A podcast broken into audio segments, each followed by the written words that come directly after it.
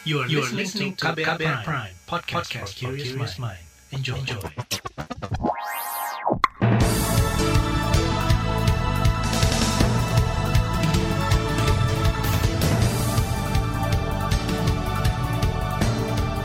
Selamat pagi saudara, senang sekali kami bisa menjumpai Anda kembali melalui program Buletin Pagi edisi Senin 12 Juli 2021 bersama saya Fitri Anggreni. Sejumlah informasi pilihan telah kami siapkan di antaranya. PPKM darurat hari ini diberlakukan di luar Jawa dan Bali. Presiden meminta masyarakat bahu-membahu atasi pandemi COVID-19. Seleksi CPNS di Rembang sepi peminat. Inilah Buletin Pagi selengkapnya. Terbaru di Buletin Pagi. Pemerintah memperluas penerapan PPKM darurat di luar Jawa Bali mulai hari ini hingga 20 Juli 2021. Pembatasan itu diberlakukan untuk 15 kabupaten kota, antara lain Kota Tanjung Pinang, Singkawang, Padang Panjang, Balikpapan, Sorong, Bandar Lampung, Pontianak, dan Manokwari. Penyebabnya, kasus COVID-19 di belasan daerah itu meningkat drastis. Berikut pernyataan juru bicara Koordinator PPKM Darurat Luar Jawa Bali, Dedi Permadi. Pengaturan pembatasan kegiatan masyarakat di kabupaten kota di luar Jawa Bali yang menerapkan PPKM darurat ditetapkan sesuai dan sejalan dengan PPKM darurat yang berlaku di Jawa Bali sesuai dengan instruksi Menteri Dalam Negeri nomor 15, 16, dan 18 tahun 2021. Juru bicara Koordinator PPKM Darurat Luar Jawa Bali, Dedi Permadi meminta kepala daerah di belasan kabupaten kota itu berkoordinasi terkait penerapan PPKM darurat di wilayah masing-masing.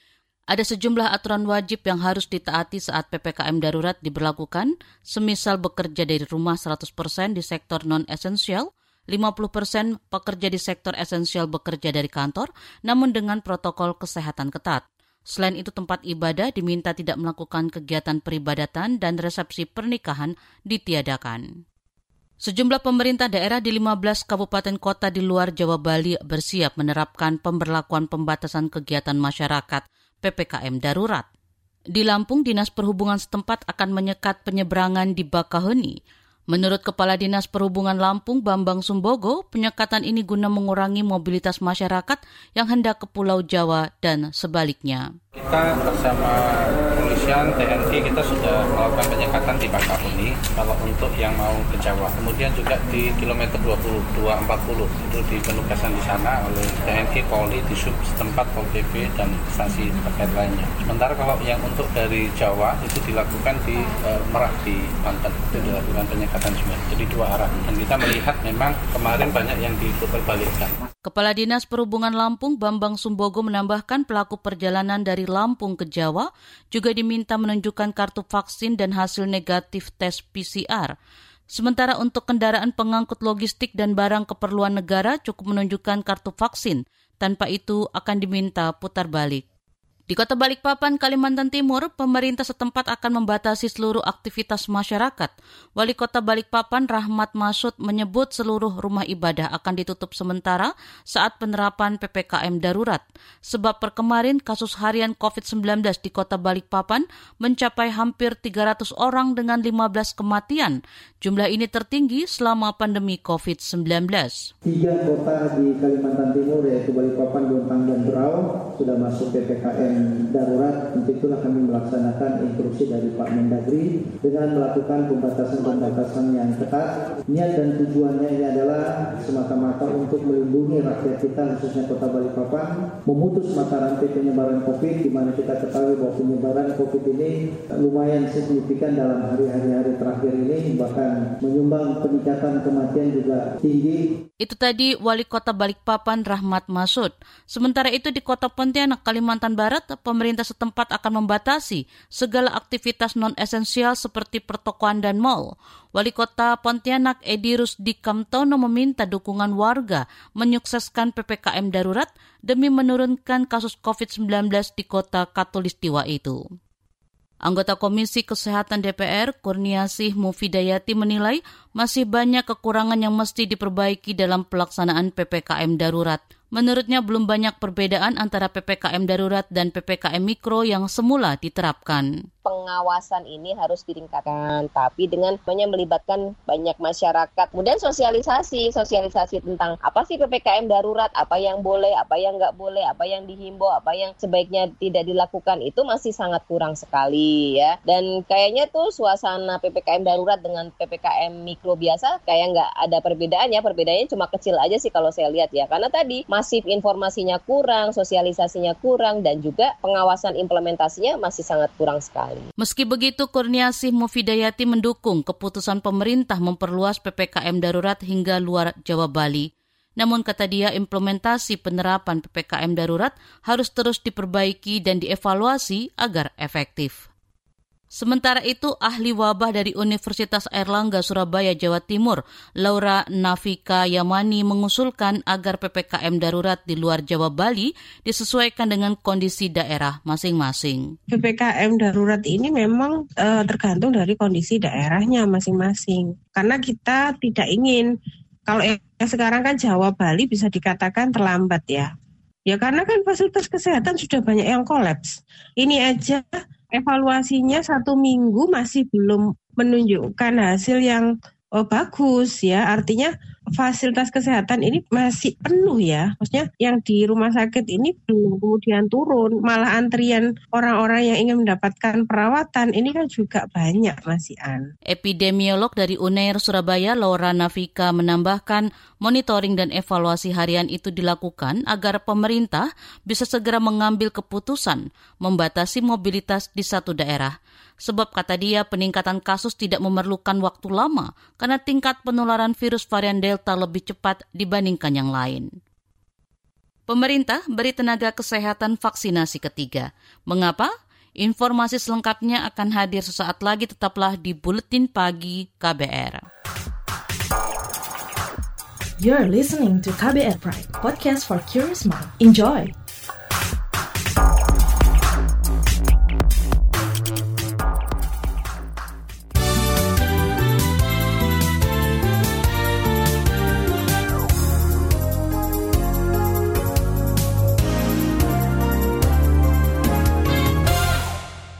Presiden Joko Widodo meminta seluruh rakyat bahu-membahu dalam menangani pandemi COVID-19 agar segera berakhir. Ini disampaikan Jokowi saat memimpin doa bersama di Istana Kepresidenan Bogor, Jawa Barat kemarin.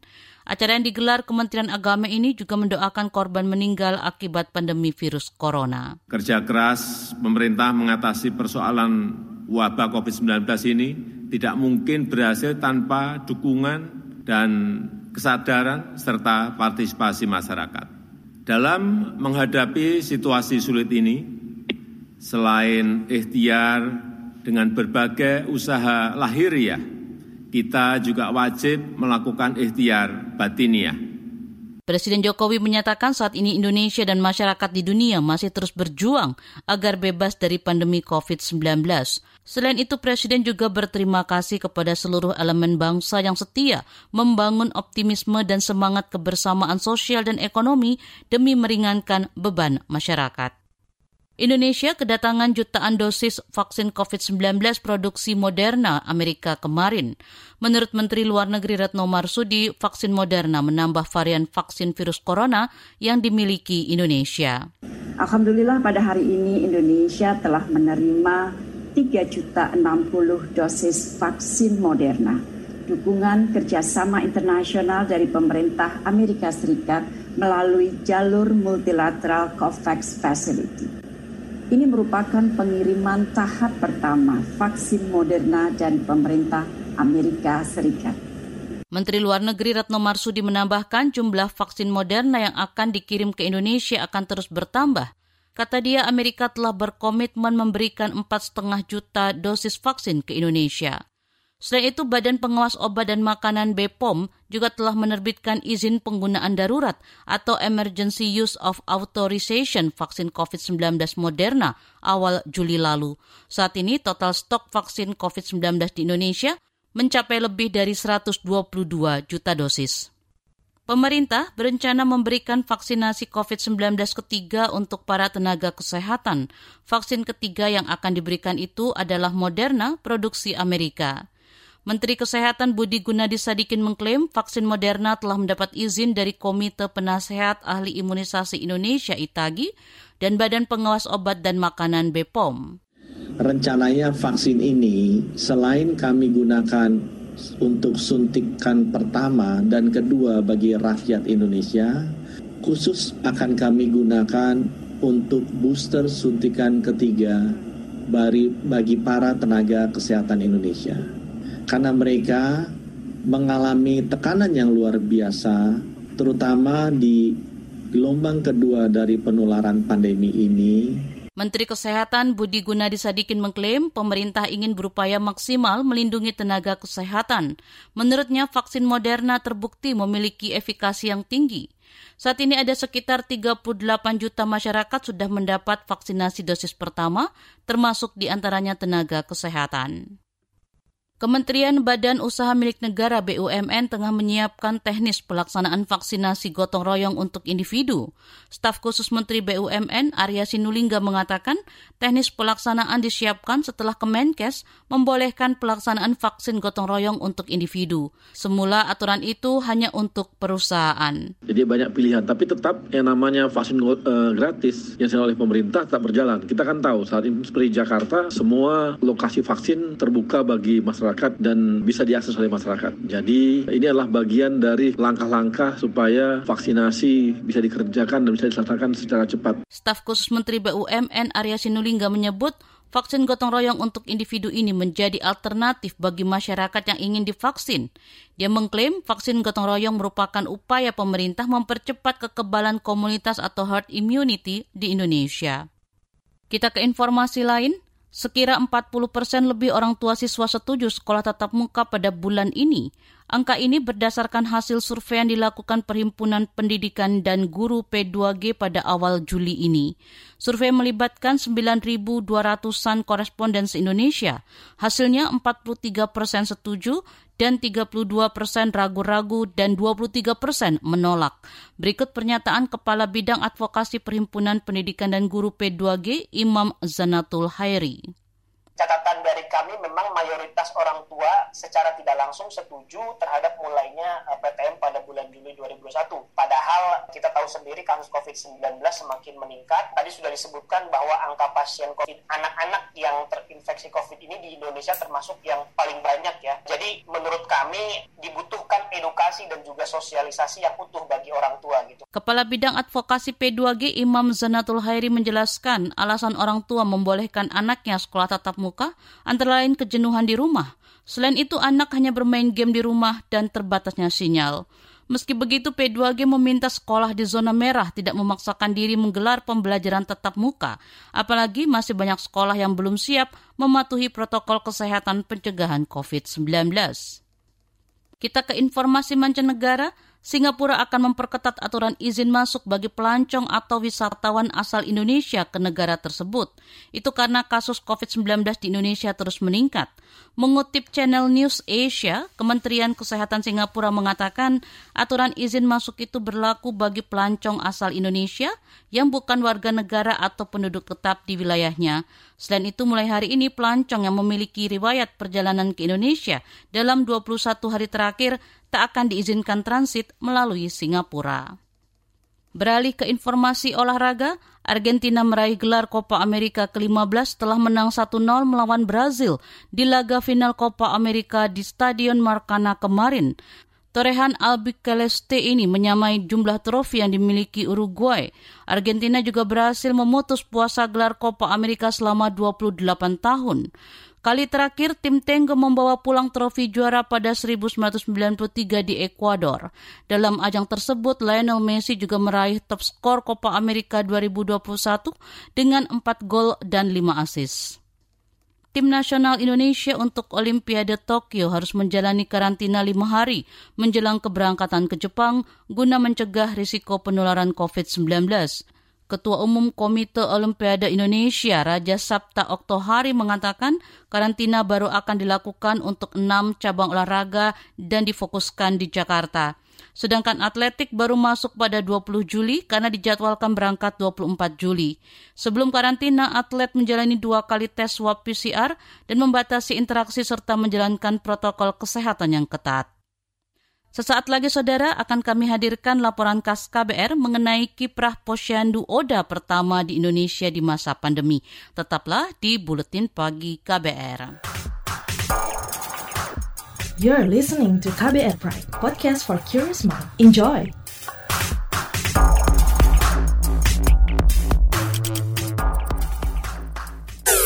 Commercial break.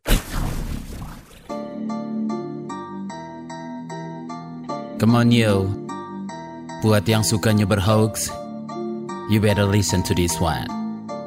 Check this one out yo. Hati-hati kalau baca kabar. Hoax, Jangan langsung disebar kabar yang hoax, Kalau mau tahu kabar benar atau hoax, Dengerin cek fakta yang pasti bukan hoax, Dengerinnya setiap Senin yang jelas bukan hoax. Cuma ada di kbrprime.id.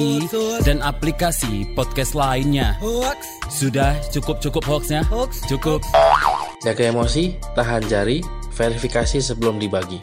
Saya Ari Bowo Sasmito, Ketua Komite Pemeriksa Fakta Mafindo. KBR Prime, podcast for curious mind.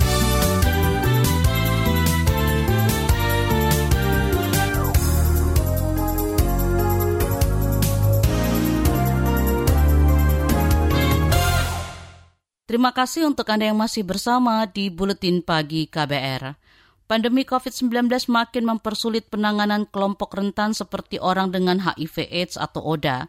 Layanan kesehatan, konseling hingga distribusi obat antiretroviral ARV terancam terhambat kebijakan pembatasan. Namun di Tembilahan Kota, Indragiri Hilir, Riau, beragam persoalan ini bisa diantisipasi lewat keberadaan Posyandu Bougainville. Jurnalis KBR Elvi Dayanti Darkasih melihat dari dekat aktivitas Posyandu Oda pertama di Indonesia itu. Hujan mengguyur sejak pagi di Posyandu Bougainville, Kabupaten Indragiri Hilir Riau. Sebanyak 12 peserta tengah duduk mengantre untuk mendapat layanan. Mereka adalah orang dengan HIV AIDS atau ODA. Posyandu Bougainville yang didirikan sejak 2017 silam memang khusus melayani ODA. Lokasinya berada di kompleks Puskesmas Tembilahan Kota. Pemisahan ini agar ODA merasa nyaman saat mengakses layanan. Kepala Puskesmas Tembilahan Kota, Dwi Agustina Fajarwati. Kunjungan di Puskesmas Tembilahan Kota ini cukup ramai, sehari ada 100 orang, sehingga ODA ini merasa kurang nyaman karena bergabung dengan pasien-pasien yang lain. Dari situlah awal mula kita e, membentuk posyandu Bougainville ini. Jadi kita Mariam, salah satu ODA, mengaku terbantu dengan keberadaan posyandu Bougainville. Perempuan berusia 40 tahun ini bersama ODA lain mendapat layanan saban tanggal 10 tiap bulan. Karena kalau di rumah sakit umum kan ngantri. Terus kalau kita mau cepat kan yang lain nggak tahu kalau kita pasien HIV kan. Nanti yang lainnya bisa cemburu sosial. Kenapa yang ini dicepatkan gitu kan? Kalau di sini kan kita kan langsung ke belakang. Jadi langsung dapat obat gitu tanpa harus ngantri lama. Paling-paling yang ngantrinya sama-sama odanya aja. Selain pengobatan, ODA juga bisa ikut sesi konseling dan terapi kelompok dukungan atau support group. Para pendamping ODA juga lebih mudah memberikan layanan dengan keberadaan posyandu Bougainville. Contohnya, Dino dari Yayasan Puri Indragiri. Karena sebelum ada posyandu itu kan e, mereka odanya datangnya satu persatu ya. Biasanya hari ini satu, besok dua, besoknya tiga. Kalau setelah ada posyandu kita kan bisa berembuk di situ, saling curhat, terus itu konselingnya sekalian di situ. Ini baru ya, Sikri ya. Sikri obatnya masih baru bisa ya. Namun, sejak beberapa pekan terakhir, posyandu ditutup sementara lantaran lonjakan kasus COVID-19. Petugas akhirnya memberikan layanan untuk Oda dari rumah ke rumah, seperti yang dilakukan Mika Milin saat mengunjungi Sukri, Oda penderita epilepsi. Dia ada epilepsinya, kemudian dia kan memang susah gitu kan tak mampu. kemudian keterbatasan dia tidak bisa punya kendaraan. Pandemi menambah daftar tantangan yang menyulitkan penanganan ODA di Indragiri Hilir. Apalagi ODA yang aktif menjadi peserta posyandu tak sampai 10 persen, kata Kepala Puskesmas Tembilahan Kota, Dwi Agustina Fajarwati. Tantangan yang kedua itu dari odanya sendiri, karena oda ini cukup banyak, cukup ramai sebenarnya di Kabupaten Indragiri Hilir itu ada 400-an tapi yang bergabung untuk posyandu Oda ini masih kisaran puluhan ya yang aktif. Pendamping Oda dari Yayasan Puri Indragiri, Dino, menyebut kepatuhan Oda mengkonsumsi obat antiretroviral atau ARV juga masih jadi persoalan. Padahal konsumsi rutin obat ARV sangat krusial bagi Oda untuk bertahan hidup. Pertama ARV, dengan keluhannya yang efek sampingnya kadang mereka pengen memutuskan obat yang udah pernah membuang obat udah diambil tapi nggak diminumnya jadi kita harus rutin ke rumahnya juga home visit untuk melihat jumlah obatnya, benar nggak diminumnya. Berbagai kendala tersebut juga dialami Oda di kecamatan lain di Indragiri Hilir. Namun, Oda di Tembilahan Kota terbantu dengan adanya posyandu Bougainville. Menurut Kepala Puskesmas Tembilahan Kota, Dwi Agustina Fajarwati, inisiatif tersebut mestinya bisa ditularkan ke kecamatan lain. Karena kita posyandu Oda ini baru satu-satunya, tidak hanya di Tembilahan ini, tapi di Indonesia kita baru satu ini. Mudah-mudahan bisa uh, menjadi momen untuk teman-teman yang lain posyandu itu bisa terbentuk di daerah-daerah lain. Gagasan ini diamini Kepala Dinas Kesehatan Indra Giri Hilir, Afrizal Darmawan. Ia bakal mengupayakan agar inovasi tembilahan kota untuk Oda bisa ditiru kecamatan lain. Saya rasa puskesmas lain juga aktif, cuma mereka belum optimal. Ya kemungkinan ya akan kita kembangkan untuk posyandu ini menjadi model juga di puskesmas di kecamatan yang ada di Inhil ini. Demikian saga KBR, saya Elvi Dayanti Darkasi. Terima kasih sudah mendengarkan. Informasi dari berbagai daerah akan kami hadirkan seusai jeda. Tetaplah di Buletin Pagi KBR. You're listening to KBR Pride, podcast for curious mind. Enjoy!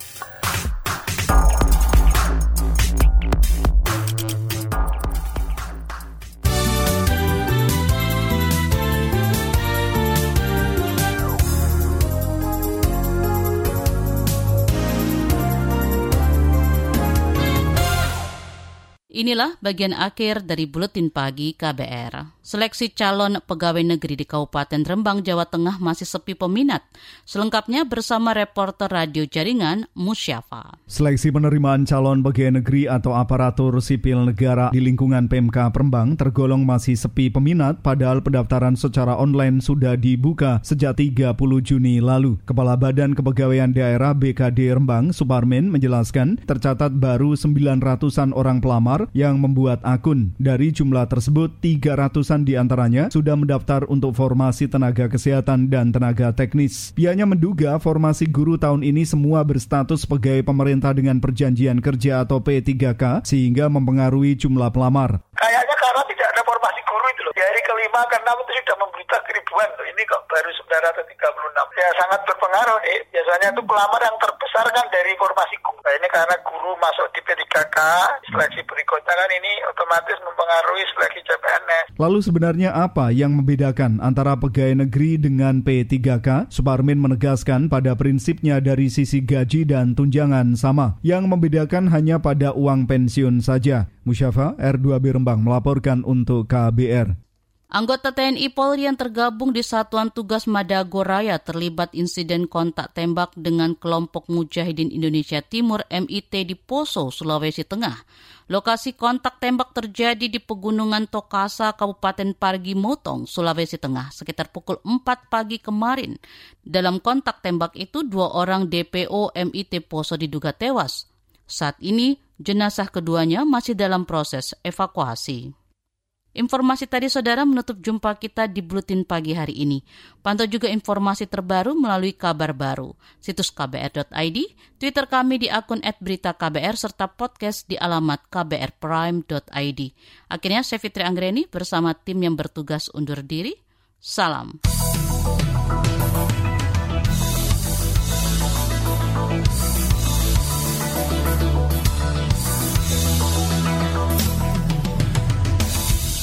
KBR Prime, cara asik mendengar berita. KBR Prime, podcast for curious mind.